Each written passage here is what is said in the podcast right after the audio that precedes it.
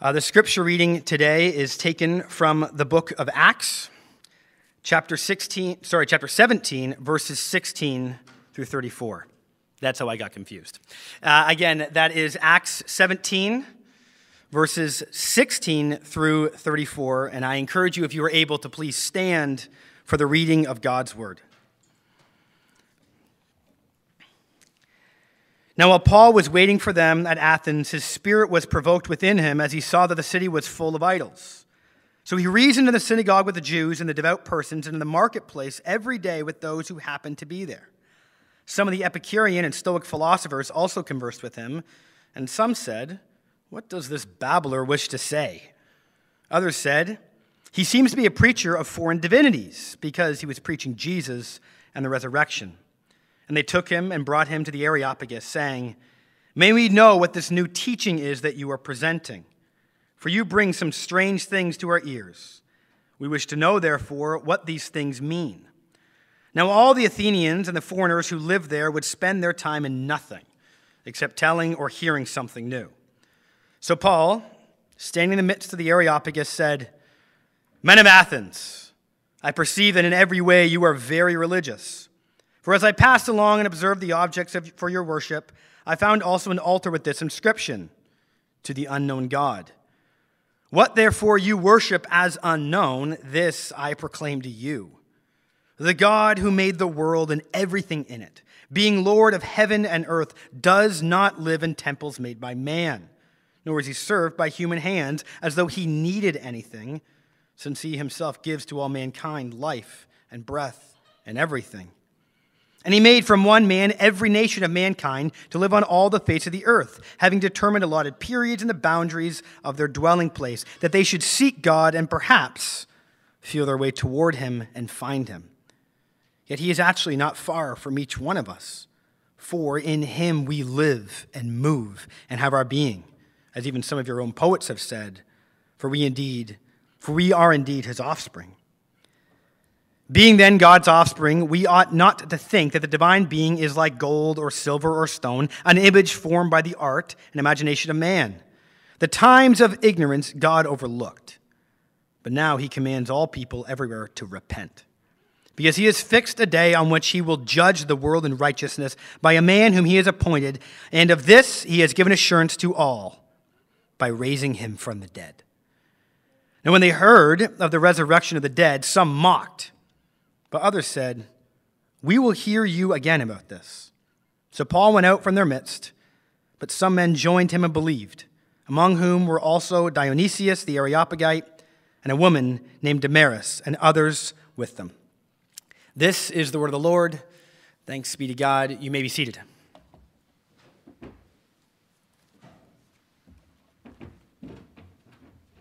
Thanks, Joel. Good morning, everybody. Uh, good morning to everyone who's joining us on our live stream today. Uh, I'm Sully, and I'm looking forward to preaching today. This text contains one of an excerpt from one of probably the best sermons ever preached on this planet. There's a podcast that I really enjoy called It Was Said. It's hosted by the bi- biographer Jon Meacham. And in the podcast, it seeks to answer the question what makes a speech powerful and uh, a, speech that makes a difference and is remembered. And often in the podcast, they come back to this idea that, that the greatest speeches ever given weave together logic and reason with passion and poetry. I think when Paul preached in Athens, he gave, gave us a great example of how to do that. He really gives us a masterclass on how to preach to a pagan culture with competing philosophies. I know that there's a lot of distance between us and the Athens of Paul's day, both in time and distance. But the challenge is the same. Just as Paul sought to make the gospel sensible to those in Athens, so it is for us. As Christians, as followers of Jesus today, we have to ask the question how do we make the gospel sensible to those around us? Well, today I really want to ask two questions. I want to ask what makes the gospel so strange to our ears? And then, secondly, you know, what, what makes it make sense? And I believe our text actually gives us the same answer to both questions the resurrection. It's what makes the gospel actually strange to hear, but if we view the gospel through the lens of the resurrection, it's actually what makes it make sense. Well, I don't want you to take my word alone for this. I want you to see it in the text. So if you do have your Bibles, keep them open in front of you. Uh, but before we begin, I want to ask the Lord for his help. So would you join me in a word of prayer? Let's pray. Oh, gracious Father, we greet you this morning. We thank you that we have new life and we get to celebrate it every week. Father, I pray today that as we have gathered to worship, that Father, you would allow us to hear from you, that your word would speak to us, to us in this city. Father, I thank you that your gospel has a word to say to us, that you have entered into time and history and brought us a message of hope. Though, Father, this message may seem strange to us, would you, Father, help us to see through the lens of the resurrection and believe that it is true? So, Father, today I pray that you would move in us. I pray, Father, that you would help us to joyfully obey you. Father, may your Son, Jesus, be lifted high, magnified today. I pray this in Jesus' name. Amen. Athens, it's one of the greatest cities in the world. I mean, few cities have had such an influence on our world education, to politics, to science, religion. You name it, Athens has played a part in shaping our world. I remember back in 2004 when Athens hosted the Summer Olympics. And I remember some of the shots that they would have as they uh, showed the city of Athens, the uh, Pantheon atop of the Acropolis, and it was lit up at night, and you could see the city in the background. It was just a really uh, dramatic and powerful image of the city. Well, I had the, the privilege of actually going and visiting Athens a few years ago. And as you walk up the Acropolis, up to the Pantheon, this, this, the ruins of the, the, this temple, you can actually look down and see where it was most likely that Paul gave this sermon. And Paul here is speaking to the uh, Areopagus, this council of thinkers and leaders. And I just have to think that what a dramatic setting for a sermon. Here he is standing before some of the greatest thinkers of his day in the shadow of the Pantheon. And, and here he is delivering a message to the city of Athens. It's worth asking the question how did Paul get here? How did he land this opportunity? We, we can look at our text today in two different parts. The first part, we're going to look at really how, how Paul got here, and then we'll look at what he said once he got the opportunity. I believe it's the strangeness of the gospel that actually gets him this opportunity before the Areopagus. And then when he stands up and preaches, he helps the people make sense of what he has been talking about, the gospel. So, to begin with, how did Paul find himself in Athens? He's a long way from home. You may remember he's on his second missionary journey. He's been traveling along preaching the gospel in city after city. Last week we looked at his time in the city of Thessalonica and he was preaching and teaching and people were coming to faith, but an angry crowd began to form and they pushed him out of the city. It's been kind of a pattern that has happened time and time again. So Paul and his companions went on to the next city, Berea, and again, they were preaching the gospel, seeing people come to faith, come and trusting the Lord. And yet, this angry mob of Thessalonians chased him down and began to threaten his life in Berea. And so some of the people in Berea actually helped smuggle Paul out of the city and took him out of the region of Macedonia down south to the, city, to the region of Achaia where the city of Athens is. And they probably thought, well, he probably could, could blend in a little bit better here in Athens. Well, upon arriving in Athens, he tells his travel companions to go back, go back and get Timothy and Silas and come meet him in Athens. So, here at the outset of our text that we just read, Paul is in this big city that he never planned to be in, alone, waiting for his companions to join him. So, as we open up our text, I want you to look back with me at verse 16, and let's look at how he spent his time waiting. This is verse 16. Now, while Paul was waiting for them at Athens, he, his spirit was provoked within him as he saw that the city was full of idols. So he reasoned in the synagogue with the Jews and the devout persons and in the marketplace every day with those who happened to be there. Seasons of waiting are never wasted in the hands of God. Do you believe that? Our culture is so time sensitive or time obsessed. I know for myself, I'm a product of our culture, and anytime I feel like I'm waiting, it feels like wasted time. And so I immediately pull out my phone and begin to scroll, right? Social media, the news, email, whatever I can do to make myself feel like I'm not wasting time. Well, the Lord doesn't want to waste time either. But the danger sometimes is that as we seek to avoid the feeling of wasting our time, we might actually be distracting ourselves from really why it is God has us in that season of waiting. Paul, knowing that God never wastes time, looks around and he is not distracted. He sees the city, and what he sees breaks his heart. It makes his spirit within him provoked, and he sees that the city is full of idols the, the language there, full of idols. It carries with it the idea of a, of a forest, thick with trees. It's a, Athens is a city thick with idols, and it breaks his heart. Hear me out on this for just a second of, of this, this how Paul responds to this moment of waiting. Paul never meant to be in the city of Athens. He, if you recall, felt called to preach in Macedonia.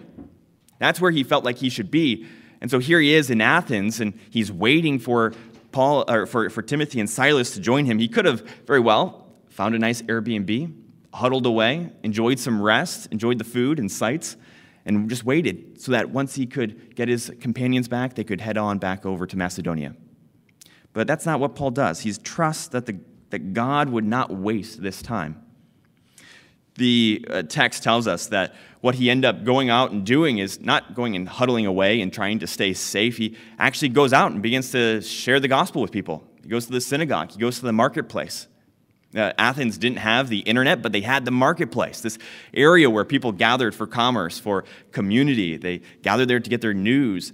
It was a gathering place, and this is where he preached. And it tells us that in the text, he just preached to whoever it was who was there and seasons of waiting in the hands of God are never wasted. I hope, Holy Trinity Church, that, that you are thinking about time in the same way.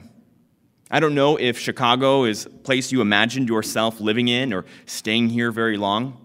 Maybe you feel like you're waiting, waiting for school to wrap up and graduate so you can move on. Maybe you're in a season of waiting for the next job opportunity that'll take you on to another place. Or just a season of waiting, waiting for the pandemic to be done, waiting for a longing to be met. I'm not sure what it is, but I hope and I pray that you see that God has good plans and good purposes for you, even in the midst of a season of waiting. The question then really becomes will we have eyes to see the gospel opportunities before us? Every day that Paul was waiting, you could find him, as I said, in the synagogue or in the marketplace, preaching. And verse 17 says that he spoke to whoever happened to be there. I love the picture of Paul just, just ready, waking up every day thinking, the Lord is going to put people in my path, and I'm going to get the opportunity to share the gospel with them. I love that idea of just a readiness to preach, readiness to share the gospel. One of the things I love about Sunday mornings is that we gather and I look out and I see people from all different neighborhoods of our city, all different industries across the city. And I think about all the different people that you will come across this next week. And I think about all of the gospel opportunities that are before us. Each week, we finish our service with a, a benediction. It's a moment in our service where we remind each other that we are sent out, we are sent ones. We are sent into the city. We are scattered across the city. And God has plans and purposes for us in this city to preach the gospel, to share the good news. I think about, though, the fact that we need eyes like Paul who, who might see the needs of our city and have our spirits within us provoked that we might proclaim the gospel. Well, I hope that that is true. But here's the thing as soon as you begin to open your mouth and share this good news, it's most likely going to be met with opposition or mocking or someone misunderstanding you or questioning you. They're going to look at you as if you're strange or odd. The benediction is a moment that it reminds us that God goes with us as well. We need that reminder because being a people who are sharing the gospel is not going to be an easy thing. For Paul, he is actually looked at in a really strange way. The people don't really know what to make of him. Look back at the text with me. See how he is actually looked at in a strange way. This is verse 18. Some of the Epicureans and Stoic philosophers also conversed with him, and some said, What does this babbler wish to say?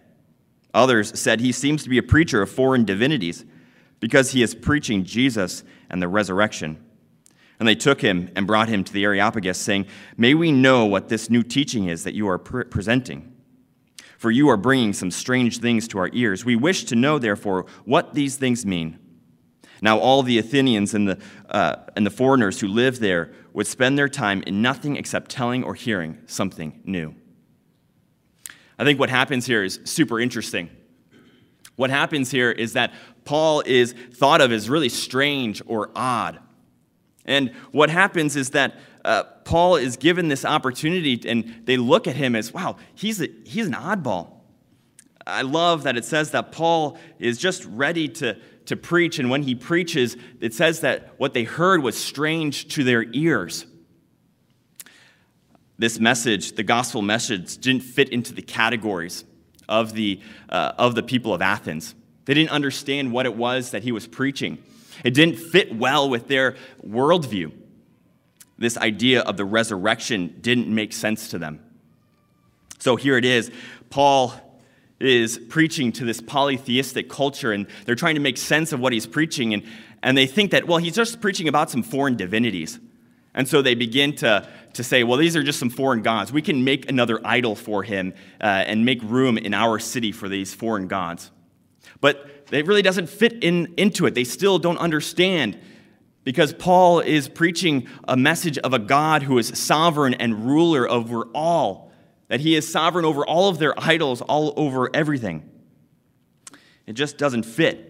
And so they ask him uh, to come and to preach to the Areopagus and into the marketplace. To be concise as I can be, I believe it is the resurrection that he is preaching that sounds so strange to their ears. Uh, he says here that when Luke summarizes what he's preaching, it says that Luke was, or that Paul was preaching Jesus and the resurrection, not Jesus and the incarnation, not Jesus and the transfiguration, Jesus and the resurrection. That's what sounded so strange to their ears. Well, as we said, we are a long way from Athens, but some things don't change. The idea of the resurrection still strange to our ears today. It doesn't make sense to believe that someone might come back from the dead. Our science, history, our own experiences tell us that, don't they? And so here it is when you and I, when we begin to preach this same gospel of a resurrected Lord, we better be ready to be thought of as strange and mocked, just as Paul was. A friend of mine uh, recently was getting her hair done, and she was sharing with uh, her, or her hairdresser was sharing with her about how she was having some relationship troubles, particularly how she was having uh, some trouble with the different men that she was sleeping with. My friend, who's a Christian, uh, said to her, oh, I'm so sorry, I, I, don't know really what that must be like. As, as a follower of Jesus, I, not really how I live. And the hairdresser looked at her and could not believe that there, here's a woman who was single and wasn't sleeping around. Uh, my friend said she looked at me as if I was a unicorn. And and my friend wanted to tell her, well, guess what? I'm not the only unicorn. I live with two other unicorns who live this way as well. As followers of Jesus, we are going to be thought of as just odd and strange. But as followers of Jesus, when we have seen the truth, when we have seen the gospel, it changes everything. We view the world in a whole new way. Acts 17, Paul is accused of preaching a gospel that was turning the world upside down. And when you have come to accept the gospel, it changes the way you view the world. The things you once desired, you no longer desire. The things you once scorned, you now actually desire to see. And it just changes the whole way you view the world. To the Athenians, it was Paul's message of the Paul was the strange one, but Paul, looking at the city of Athens through the lens of the truth, the lens of the gospel, it was their idolatry, it was their way of living that was so strange. There's a, a hymn, Turn Your Eyes Upon Jesus, a well known hymn. It was written in 1918 by Helen Lemmel. And she wrote that hymn based off of a, a missionary tract that was given her. And in the missionary pamphlet, it, it said this It said, So then, turn your eyes upon him. Look full into his face, and you will find that the things of earth will acquire a strange new dimness. As followers of Jesus, when we now look out at the world, Things don't look normal anymore. The injustice of our city, the, the brokenness, just doesn't make sense anymore. It looks strange to us to try to find our identities in our work, trying to find hope in money, trying to find fulfillment in the things of this earth. It only makes sense then to turn and to trust the resurrected Lord. So, in our text today, Paul is called upon to speak to this great council because he brings a message that is strange. He is viewed as strange and odd. But it's the resurrection that just doesn't sound right in our ears, and yet it's when we view the gospel through the resurrection that it begins to make sense. That's really, I believe, what he seeks to do as he gets this opportunity to preach before the Areopagus. Verse 22, it's kind of a turning point in our text. Uh, we go from focusing on how Paul gets this opportunity and the strangeness of the gospel to how to make sense of it all. You might have heard that faith is not blind or it's not irrational. Faith in Jesus is actually something that's very rational. If you know that Jesus is resurrected, if he is the sovereign Lord, it makes sense to place your trust in the person who has uh, no equal when it comes to knowledge and power and wealth and understanding. So, how do you help someone see that it is rational to trust God, even though they may not have the same categories or language or picture of God? Paul gives us a bit of a masterclass on how to do this. Three simple moves in his sermon. He begins with this connection with the Athenians, and then he moves to confront them with the truth of who God is, and then he finishes with a very clear call to repentance. Look with me at verse 22. This is how he begins. He said, So Paul, standing in the midst of the Areopagus, said, Men of Athens, I perceive that in every way you are very religious. For as I passed along and observed the objects of your worship, I found also an altar with this inscription To the unknown God. What therefore you worship as unknown, this I proclaim to you. Paul begins with an observation about his listeners. He says, I've walked your streets, I've seen how you live, and you are a very religious people. Uh, here he is, standing in the shadow of the Pantheon, this incredible temple to their different idols and gods. It's something they couldn't deny. Yes, we are a very religious people. people. And he says to them, And I've come across one of your idols that has this inscription to the unknown God. Here it is. They are so religious that they even make an idol to any God that they may not even really know. And so here Paul is standing before them and he makes this connection. He says, Look, I want you to hear what I have to say. I know that you are very religious, and I see that you actually have an idol that, that, that represents the fact that there might be a God that you don't know. And what I'm about to proclaim to you is the God that you don't know.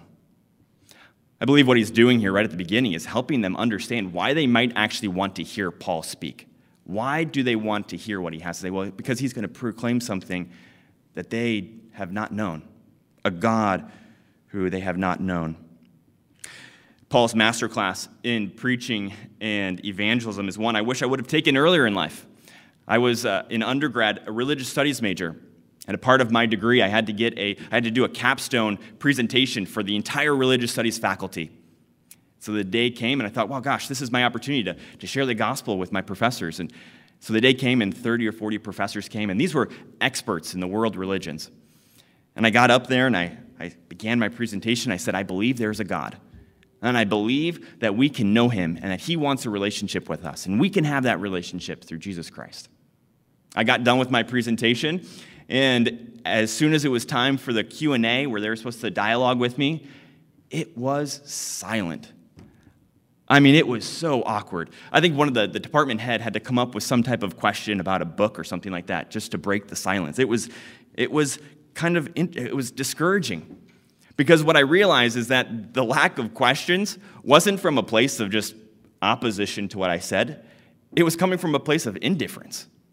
I had just talked about this gospel in a way that didn't connect with them. What Paul does here is he, he shows us that that a good evangelist is someone who helps people see that the gospel answers the questions that they're asking. I believe the reason why my presentation before my professors was met with indifference was because I was trying to answer a question that they weren't asking. There's a study done that shows kind of what are the questions that people are asking. And one of the findings from this study showed that people are less interested in the question about whether God exists or not and more interested in the question does it even matter that he exists? As evangelists, as proclaimers of the gospel, we need to be listening to those around us, seeing what are the questions people are asking, helping to present the gospel in a way that helps people understand why they need to hear it. Paul, he makes this connection with the unknown God and says, I'm about to proclaim to you a God that you don't know. And so he begins then, and he explains to them in a beautiful way who it is the God that he worships and how he is far different than any of their idols that they worship. Turn and look with me at verse 24. This is what he proclaims. He says, The God who made the world and everything in it, being Lord of heaven and earth, does not live in temples made by man, nor is he served by human hands as though he needed anything, since he himself gives to all mankind life and breath and everything. And he made from one man every nation of mankind to live on all the face of the earth, having determined allotted periods and the boundaries of their dwelling places, that they should seek God and perhaps feel their way toward him and find him. Yet he is actually not far from each one of us, for in him we live and move and have our being. As even some of your own poets have said, for we are indeed his offspring. Paul uses this, again, this idol of the unknown God is a stepping stone, a crack in the door, and he begins to walk through it, and he begins to proclaim a God that they don't know. Unlike their idols, which produce nothing, God is the God who has produced everything, the world and everything in it. Unlike their gods, we're often um, only lord over a particular thing, like the harvest or fertility. God is the sovereign ruler over all things. Unlike their idols that lived in temples, no man made temple could contain the fullness of his God. Unlike their idols, which were breathless, God was the giver of breath. Unlike their idols, which have very specific boundaries and limits, God is the one who has set the boundaries of people and nations and times. Unlike their gods, which hide behind inanimate objects, God, the Paul, uh, Paul's God is a very near God who desires to be known. In this sermon, he proclaims a, a God who is far different, far superior to any of their idols. He paints this incredible picture of who God is. He then even pulls upon some poets from their own culture to reinforce his points. It goes to show us that culture, poetry, art can actually help reinforce biblical truth. Paul doesn't actually quote directly any scripture to them, but everything he says is saturated in the biblical truth of who God is. He almost has painted such a beautiful picture of who God is that he almost doesn't have to say it. Uh, what is the right response to a God like this? But he does. He moves from making this connection with them to confronting them with the truth of God to making a very clear call to, to response, a call to repentance. Verse 29, he says, Being then God's offspring, we ought not to think that the divine being is like gold or silver or stone, an image formed by the, the art and imagination of man. The times of ignorance God overlooked, but now he commands all people everywhere to repent, because he has fixed the day on which he will judge the world in righteousness by a man whom he has appointed. And of this he has given assurance to all by raising him from the dead. The picture that Paul gives us is this immaculate picture of God, and the only rightful response is to repent, to turn from idols, and to worship him. This is the the message you and I have been called to proclaim as well to our city, to proclaim this message that, that we must turn from our idols and see that there is a living God who is far superior to any of the idols we create.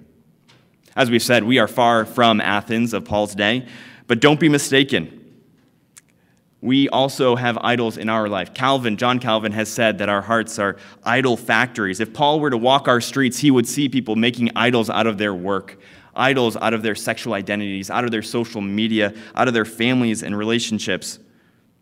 These idols, sure, might make sense to worship if, if the resurrection wasn't true, if God wasn't the God that he describes in the Bible. But because the resurrection is true, it's as foolish to try to worship our false idols.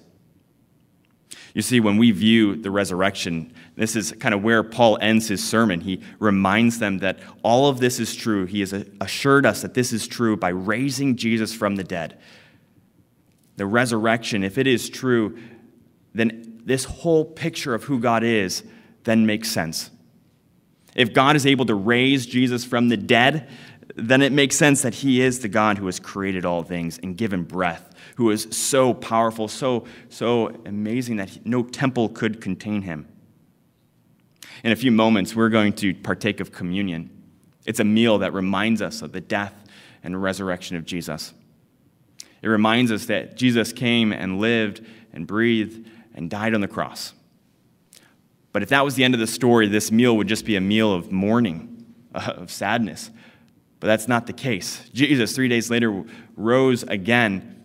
And so we partake of this meal, yes, to remember his death, but also to remember that one day we too will rise with Christ and we will feast forever. The resurrection, it's the linchpin that helps us to know that the gospel is true.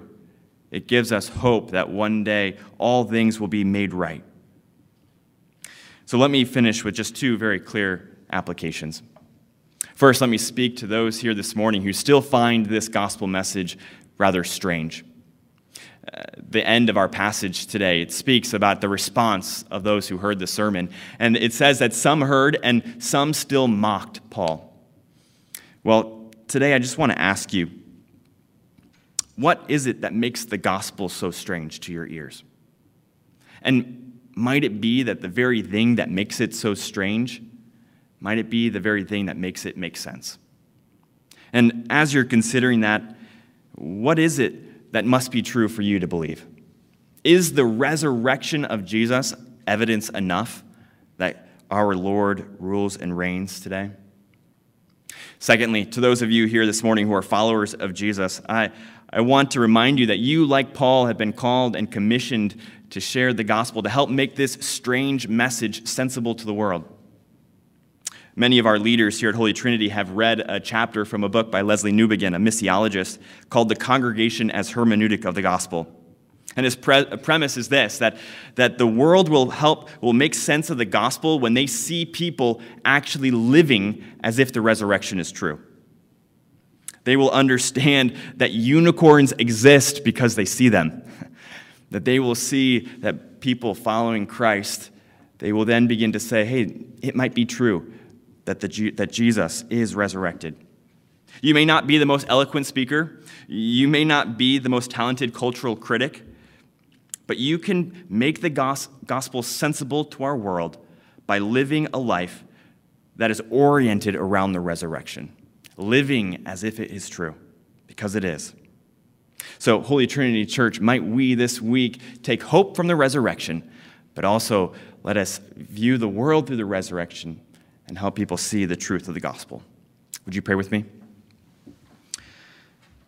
Our gracious and loving Father, thank you that you have, you have raised Jesus from the dead. And Father, with that, we know that our sins are forgiven, that we have hope, that we have new life. So, Father, I pray that you would fortify us once again for another week, that though we might be misunderstood, mocked, rejected, questioned, that, Father, we, standing in the truth of the gospel, in, in light of the resurrection, Lord, we would press on. And I pray, Father, that many, many would see the resurrection and trust and believe the truth of the gospel. It's in Jesus' name we pray. Amen.